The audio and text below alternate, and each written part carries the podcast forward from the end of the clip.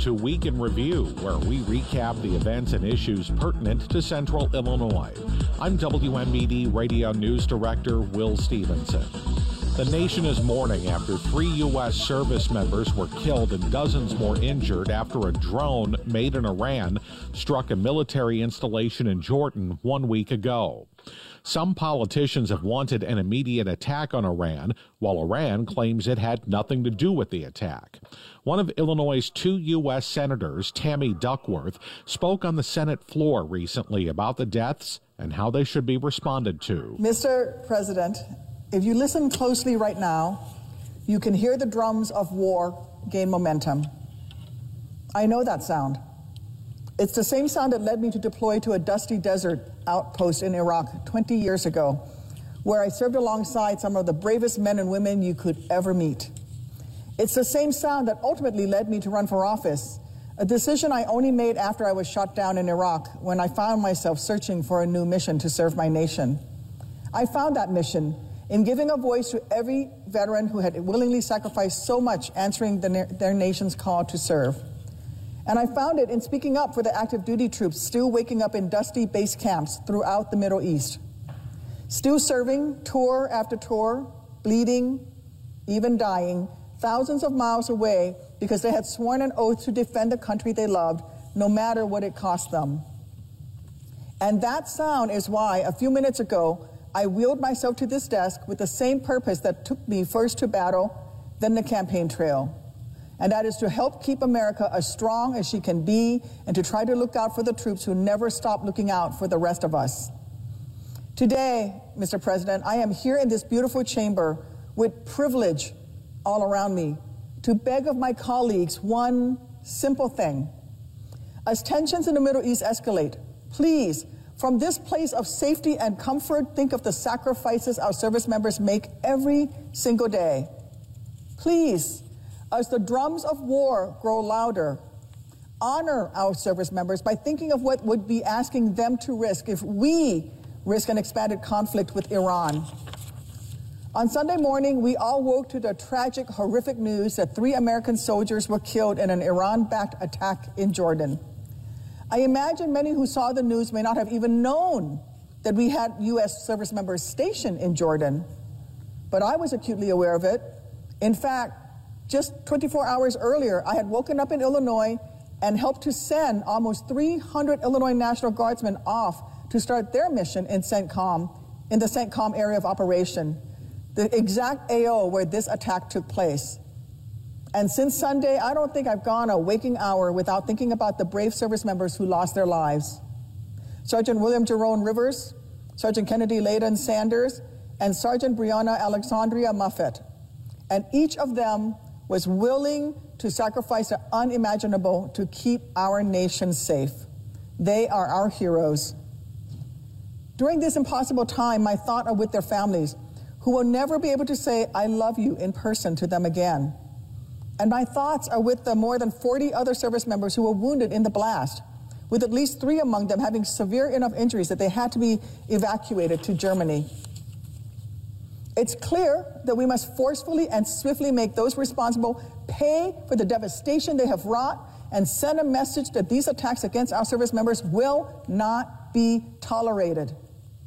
But we must do this with clear eyes, a steady hand, and a clear strategic end goal in mind seeking justice and ultimately a swift end to these threats to our troops. I don't have the, all the details yet, but based on initial reports, it seems that President Biden's planned response will do just that. It looks like it will be a well thought out, strong rebuttal that aims to deter Iran from supporting further attacks on U.S. troops without risking boiling tensions even further. Because this is a uniquely dangerous moment. And the message we send to Iran must make war less likely, not more. After all, after decades of forever wars in the region, the last thing we want is to send those who volunteer to serve our country into another endless, senseless conflict. And if we want to adequately honor the sacrifices of the three service members killed last week, we must remain focused on preventing their brothers and sisters in arms from dying in a preventable war on foreign soil. Sadly, over the past few days, some of my Republican colleagues have been making reckless, irresponsible comments that risk dangerously escalating tensions. They've been throwing rocks, chest thumping over social media, beating the drums of war, demanding that the president ramp up the temperature that he, and I quote, hit Iran now and hit them hard. Look, I ran for Congress so that when those drums of war started beating, I'd be in a position to make sure that our leaders in Washington fully consider the cost of war, not just in dollars and cents, but in the sacrifices and blood of our troops. So I've come to the floor today as those drums echo louder than they have in years to keep my promise to do our troops justice, to beseech my colleagues to let cool heads, common sense, and sound strategy prevail over reckless impulses. And if necessary, I will come back to this chamber day after day after day, speaking from this wheelchair that I earned the last time Congress rashly sent our sons and daughters into another endless, senseless war, ensuring that this time we do right by our troops by fully, soberly considering the, co- the consequences of these decisions on those who serve and their families. Listen, I am no dove. After all, I volunteered to fight in a war that I deeply disagreed with. So I am certain, so I am certainly not opposed to war when it's necessary to defend this great nation. And I am not opposed to striking Iranian assets if our approach is smart, limited, and strategically calibrated to end the spiral of violence that threatens our service members. But I will also do everything in my power to remind those who today are so eagerly pushing us down the path to war that there are serious repercussions involved for the Americans who would actually be in harm's way, even if they may not be felt by politicians here in Washington. Under both a federal law known as the War Powers Act and Article 1 of the Constitution, only Congress has a solemn responsibility of deciding when and how the United States sends its troops into war. So if Republicans really want to risk war with Iran, then they owe it to our troops to bring an authorization for use of military force to the floor. Instead of hiding behind social media accounts and television interviews, bring that debate to this chamber so that we can actually fulfill our duty and begin the serious business of considering the merits and drawbacks of such a conflict. So that as we ask them to sacrifice so much, our troops downrange would at least know what their mission is, what their goals are, and what their leaders in Washington, and that their leaders in Washington both have their backs and are following the Constitution that they are willing to die to protect and defend. Whenever Republicans are ready, if they're ever ready, I am here to participate in that debate. And if their arguments for war are strong enough, I owe it to my constituents to consider and vote on the merits of them. I myself would be the first to volunteer if you could have use of a gimpy black former Black Hawk pilot, but I will go. I can pack my ruck in 15 minutes if needed. But for now, with those drums pounding once more, I want to just as I just want to ask each of my colleagues to take a moment to think about the true cost of war for all those service members still at risk at dusty desert bases thousands of miles away. I personally cannot go a moment without forgetting them. I yield the floor. U.S. Senator from Illinois Tammy Duckworth. President Biden on Friday attended a dignified transfer ceremony when the remains of the three soldiers killed returned to American soil. More Week in Review coming up. East Peoria Mayor John Call gave his annual State of the City speech this week. The city expects a balanced budget, plenty of road and infrastructure projects, and to reap the benefits of several new developments that are in the process of being constructed. But one other thing Call is a part of is a rebranding effort. Residents and others are being asked to take a survey about how East Peoria should sell itself to the area. Call talked about that and other matters on Friday. So I do want to talk about the branding effort because, you know, I was asked yesterday, um, Village President Metamora Cummings and I, we went over to the OLLI at Bradley and we presented in front of some senior citizens that were going through a course on different forms of government and things of like that. It was super great. We ended up going long on it because they had so many great questions. But the reason why I'm bringing that up is one of the questions was an older gentleman that said, you know, why are you guys spending that kind of money on branding? Why is it so important? And I know Cindy Bird's in the audience tonight. So five years ago, um, one of my goals coming into office was to bring the different pillars of our community together. East Peoria is always, we kind of work in silos. It's a great community, but we kind of work in silos, and to me, we didn't really have uh, branding per se, uh, community branding. You come into our city, the entry signs, I mean, I don't have to tell you that. You see them. Um, there's just a lot that goes into branding, but more importantly, when I sat down with this company and they said, Well, Mayor, from your perspective, what one word describes East Peoria? And I said, Five years ago, I would have told you progressive. And I'm not trying to insult anybody, but I do not like that word. It's taken on a whole new meaning. So I said, transformative. That's what I see East Peoria. I grew up here. I look at East Peoria today compared to what it was 50 some years ago when I was a kid, and it's just amazing how this city doesn't sit back. And that's visionary leadership that goes back decades. And I talked about the previous five mayors and the councils and their hand in everything that transformed our city to what it is today. So we have a story to tell, and I just don't feel like we're where we were headed with all these different stakeholders and Everybody had kind of different ideas, and it was nothing personal. It just kind of it kind of went dark. And so I got with Ty, and we went back to the city council to see if there's an interest in the branding. But more importantly, here's what's uh, so important about this project. We, we actually had focus groups, and many people in this room participated, which thank you again in person, because they provided such valuable information on what their perception is of East Peoria, not John Call's. I know what mine is, but I'm probably biased. I grew up here. Uh, my wife and I, uh, we raised our kids here, and we love this community. So they didn't want to hear from me. They want to hear from everybody else. And so it was a week long thing. They're not done. They'll be back in town, but they'll be pushing out a survey here shortly that will go out to anybody and everybody to weigh in um, and they'll kind of have some some matrix that they're looking at there. But um, it's a big effort. But really, it'll be our identity. It'll be our ability to go out and attract new business and attract residents and retain the ones that we have. And it's about wins. You know, I mean, I look at this region, we have so many positive things, but man, nobody talks about it. Everybody talks about negative. We got Debbie Downers and negative Nancy's and if I had some guys' names to throw in there, I'd do it. But anyway, not to pick on anyone that's named Nancy or. But nonetheless, it's about a positive image, and uh, I know we I know we will land in a good spot when it's all done. But uh, that's that's going to be wrapped up probably in the fall after the survey comes back. And it's what they're going to do is they're not going to come back and tell you this is your brand.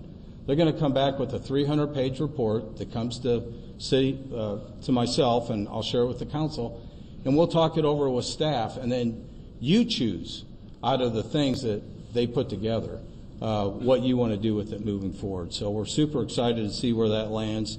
That'll be around October, September, October. All right, so we have a lot of things going on this year, and one of them is the comprehensive plan. So this is a little factoid. It's pretty interesting. So this is a $150,000 project, and I want to give Ty and Tri-County Regional Planning Commission credit on this because the last one we did was in September of 2013 was the last one we adopted. And when you look at that, all these uh, fields that I have listed on here, all these components, I should say, go into what your city's comprehensive plan is. And you have to have a plan in place, especially if you're seeking funds uh, to move things along in your community. But all these things matter. And we're going to have a community engagement piece on this. The steering committee met for the first time this past Monday. But here's an interesting fact. So East Peoria adopted its first comprehensive plan in 1968. And for those that are good at math, I was two years old. The population of East Peoria at that time was 14,000 people. The amount of Caterpillar workers in East Peoria in 1968 was 22,000, double what our population is. So for those that grew up here, you remember how busy the levee district was when it was all Caterpillar. Here's what's fascinating. I look at East Peoria today, and I've said this multiple times without even realizing that because I was two. I wouldn't have known any different. even in today, with what we've done with the levee district, I've always said the population doubles during the day with the amount of traffic that flows through here. It's absolutely incredible. But uh, now we're a town of just under 23,000 people, and we're super excited to get this project. But I brought up Tri County because I want people to understand the city's cost of this, thanks to the grant that we received, the SPR grant through IDOT, which Tri County, we couldn't have done it without their approval and they're facilitating it. They pay 80% of it. So it's 150 grand, and uh, we're looking, we're looking at, we put in the budget up to $40,000 uh, matching funds. But, uh, and that, that literally is going to be a year-long process. So we'll be a year out before uh, that's wrapped up. There's Felipe, and he's very passionate uh, man, does a great job.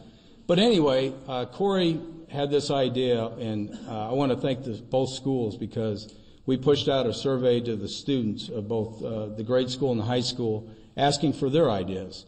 We want all demographics to weigh in on new float ideas and what you would like to see different. 40 years is a big deal. We want to make this one special. So if you don't mind going online and you can do the survey, that's going to run through the 29th, and we can't wait to see where that lands. Eastport Marina, for the boaters out there, um, we've made some major investments in Eastport.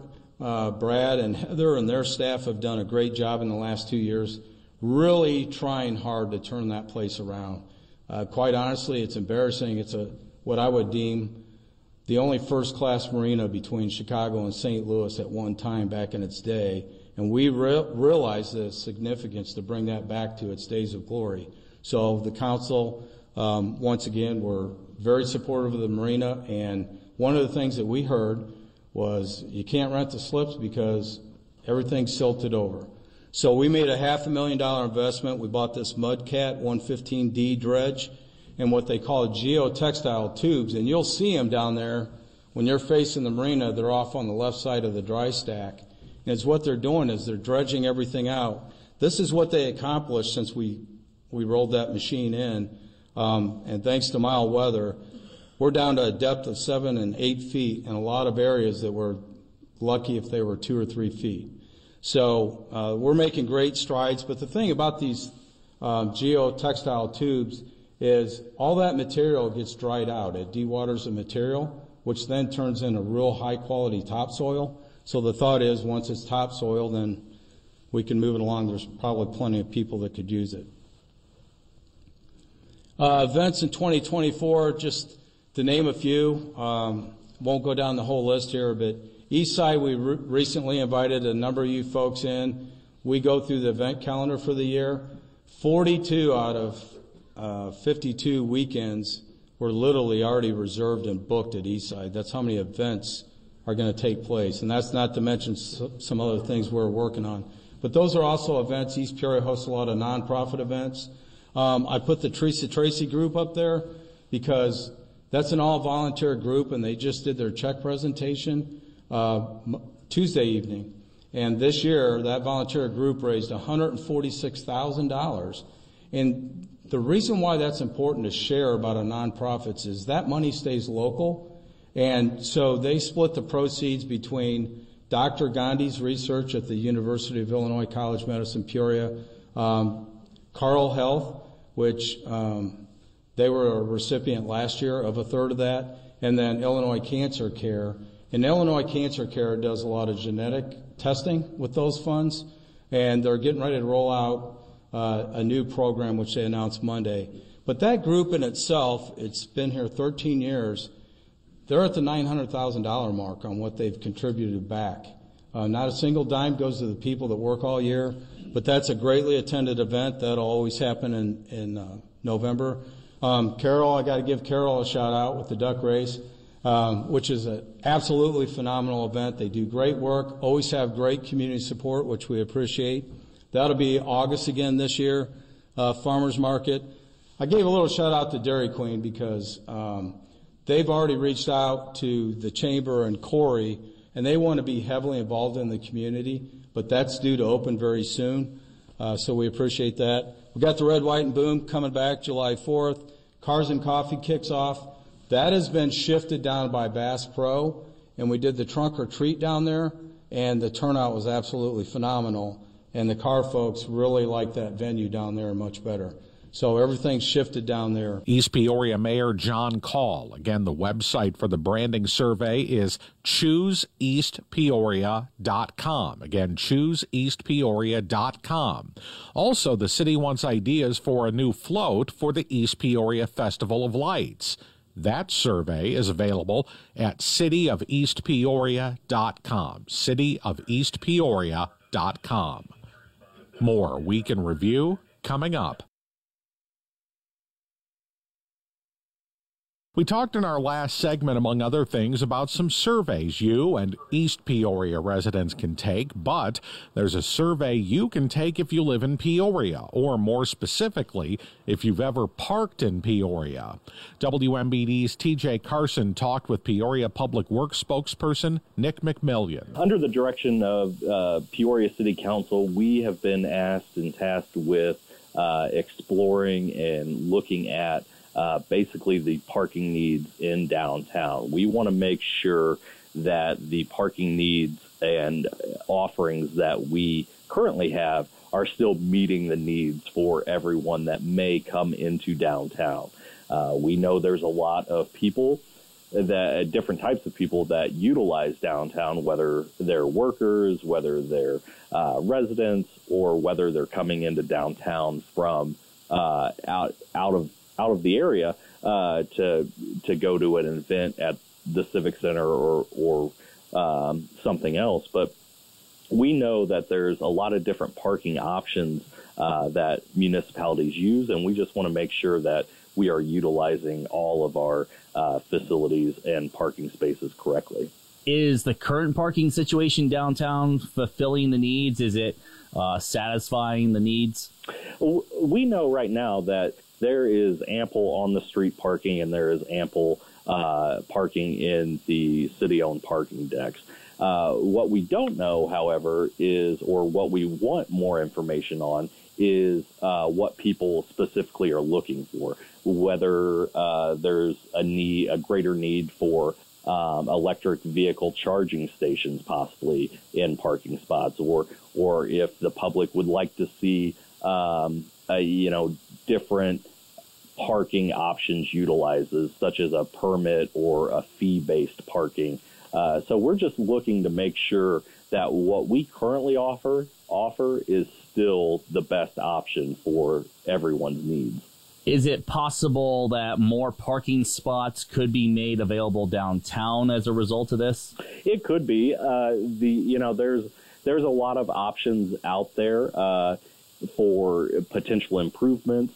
Uh, and what we're really curious as to see of what uh, we want to know is is what people actually want or are needing. If if we get responses saying you know the the parking is great, that we uh, don't see a need for a change, then ultimately uh, our survey will be satisfactory in that in that sense. But if it comes back that um, you know there is a need for more parking, that'll be an avenue that the city uh, we'll definitely explore. Where can people find the survey? So the survey is currently located on the city's website, and um, it is on our social media pages on Facebook and, and Nextdoor as well. How long will it take to complete the survey, and what kind of questions are you asking in it? So the question or the the survey itself is very brief. It probably takes no longer than five minutes to complete, and I think there's roughly between 15 and 20 questions. Uh, the questions itself are, are asking uh, when you do go to go to downtown, why are you going to downtown? Are you going uh, to utilize downtown for shopping or restaurants or an event? Uh, when you do go downtown, are you parking on the street? Are you utilizing a parking deck, or are you parking somewhere else? Uh, how far are you willing to walk to uh, a space or to an event. Um, you know, questions of that nature, and really if and questions along the lines of if you would like to see any changes uh, being made to the current parking situation. That question you mentioned of why you go downtown or why you have a need to park downtown, how important is a question like that in your assessments? ultimately, we know that downtown is a thriving area and, and it's a rebuilding area as well. Uh, there are so many great, you know, restaurants, shops, uh, uh, entertainment spots in downtown, and we want to know when you are coming downtown. Is it is it primarily uh, in the evening or overnight that you're coming downtown? Uh, so uh, we want to look at gathering as much information as possible because we know that there's a lot of workers downtown uh, for a lot of different buildings.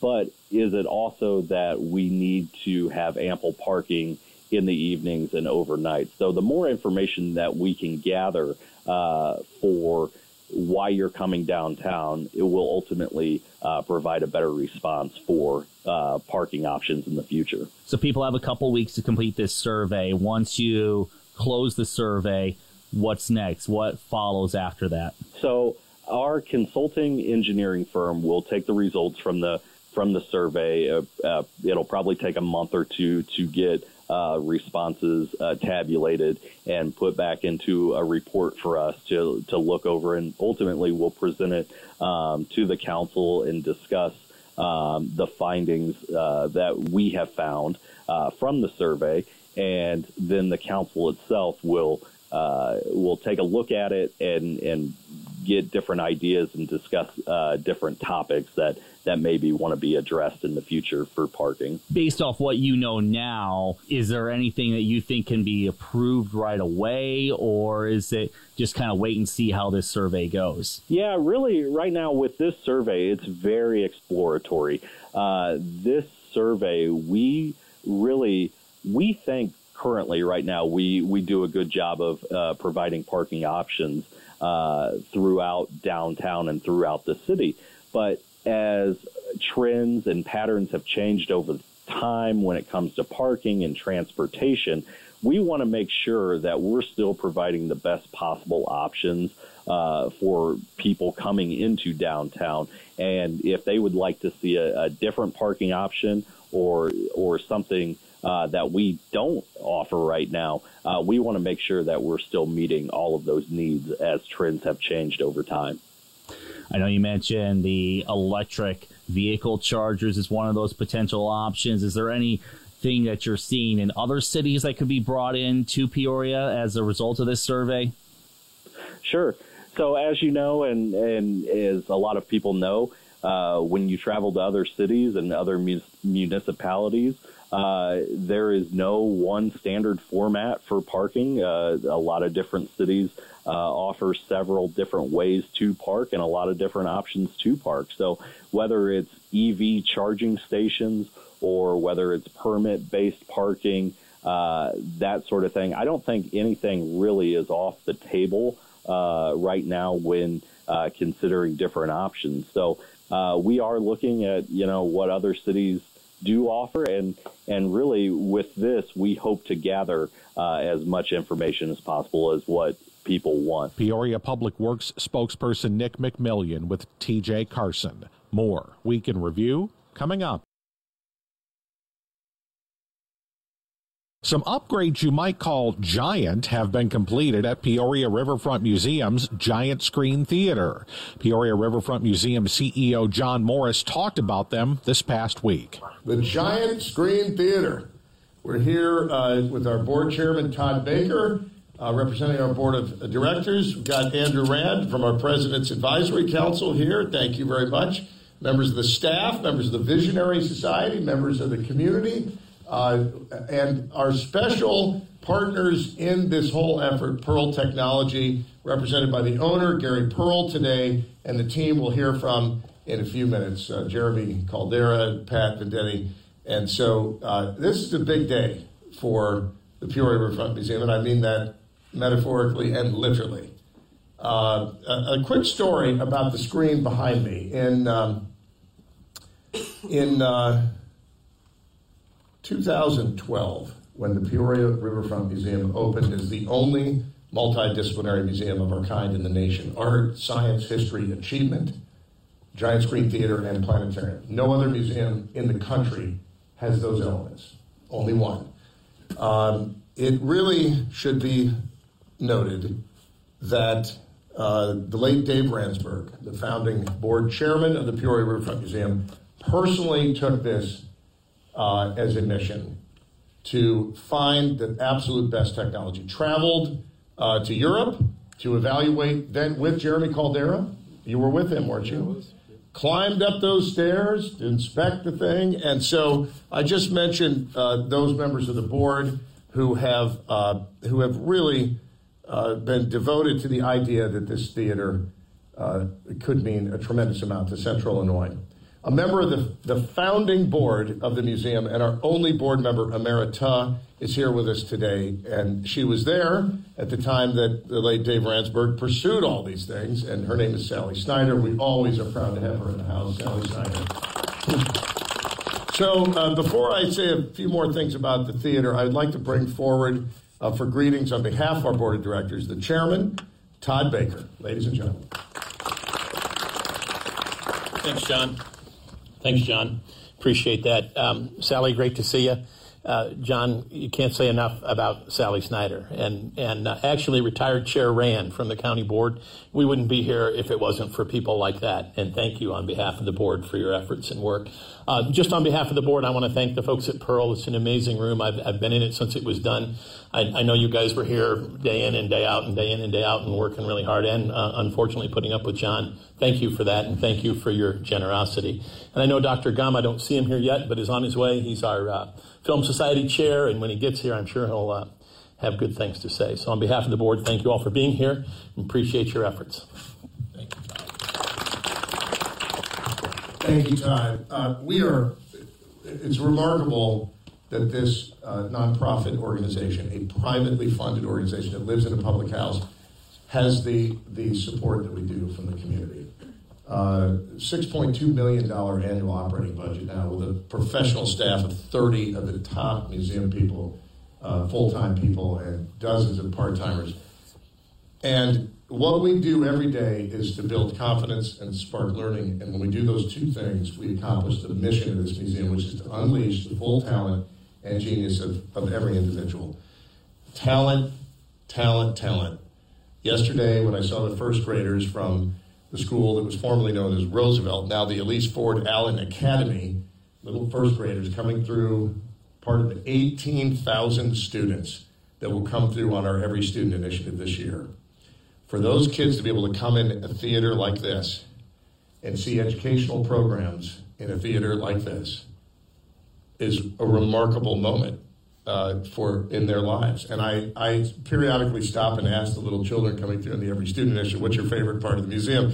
Invariably, I'd say at least half of them will say, the movies. It's something special about this place. It is in this place where we show 1,000 film showings a year, a thousand film showings, with all sorts of different variable programs that I'll talk about a little bit later here. But we also do ceremonies and symposia. We've had the top uh, uh, genetic, genetic research folks in conjunction with OSF Jump Trading in here. We've had Medal of Honor recipient Hal Fritz on the 50th anniversary of his act of valor in Vietnam, one of only 63 living Medal of Honor recipients here on this stage in this theater with a, a, picture of a Medal of Honor the size of that screen behind him. And we surprised him by bringing back four members of his unit whose lives he saved in Vietnam, 50 years to the day before. That was in January 11th.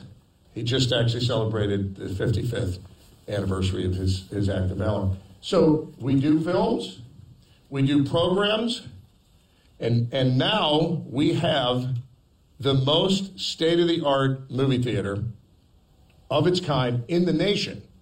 So uh, I'm going to bring forward the partners who have helped us get there, who are excellent funders and supporters of the museum, but really locked arm in arm in what I hope will be one of their flagship, proudest achievements, is to bring this theater, 200 seats, the largest film society screen in the country up to the standards that, that we all deserve here. So if I could bring forward three representatives of Pearl Technology. The owner, Gary Pearl, a member of our Visionary Society Council with his wife Sarah, uh, Pat Vendetti uh, from Pearl Technology, and the lead on the ground, uh, climbing the climbing the scaffolding, uh, Jeremy Caldera. Ladies and gentlemen, Pearl Technology.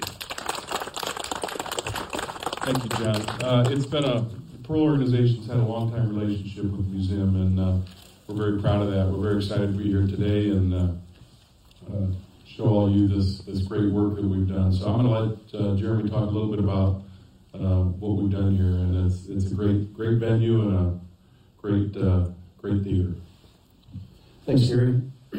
yeah, we've been fortunate enough to have a partnership with the museum for years now, and that includes technology throughout the entire facility. But most recently here, the Giant Screen Cinema.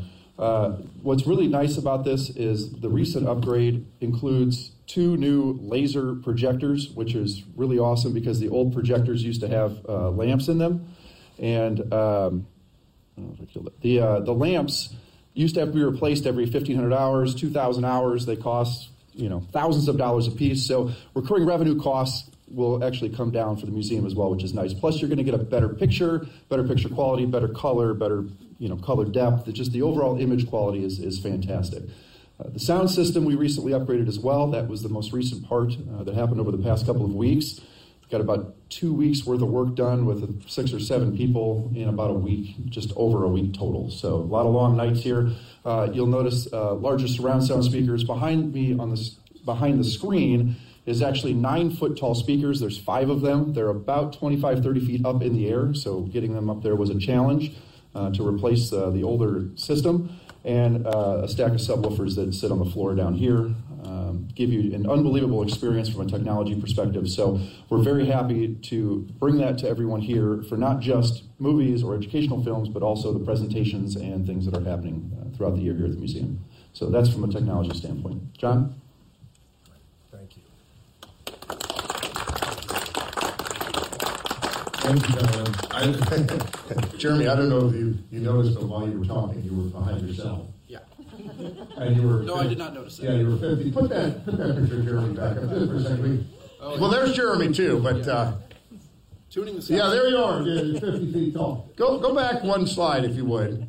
Uh, forward one slide, what you had. Yeah, right there. This is fascinating to me. I mean, I've, I've been here seven years in April, and I've never seen behind the screen until the Pearl uh, folks. In fact, you hired like a rock climbing guy. Uh, He's on our staff, actually. On the staff, who who uh, climbed the scaffolding back. There's about four feet behind the screen, and I took this picture so that the screen, which is actually perforated like that, if you got up real close to it, that's the close up of the, the edge of the screen over there, and uh, it's it's pretty remarkable uh, what the, what they did to raise speakers. There are 21 speakers in this room on this Dolby surround sound, and so the speakers are about right in the center of the screen. It's a remarkable thing. Peoria Riverfront Museum CEO John Morris. That does it for this edition of Week in Review. Join us again next week on this Midwest Communications station for another recap of some of the biggest issues and events in central Illinois. I'm Will Stevenson, WMBD Radio News.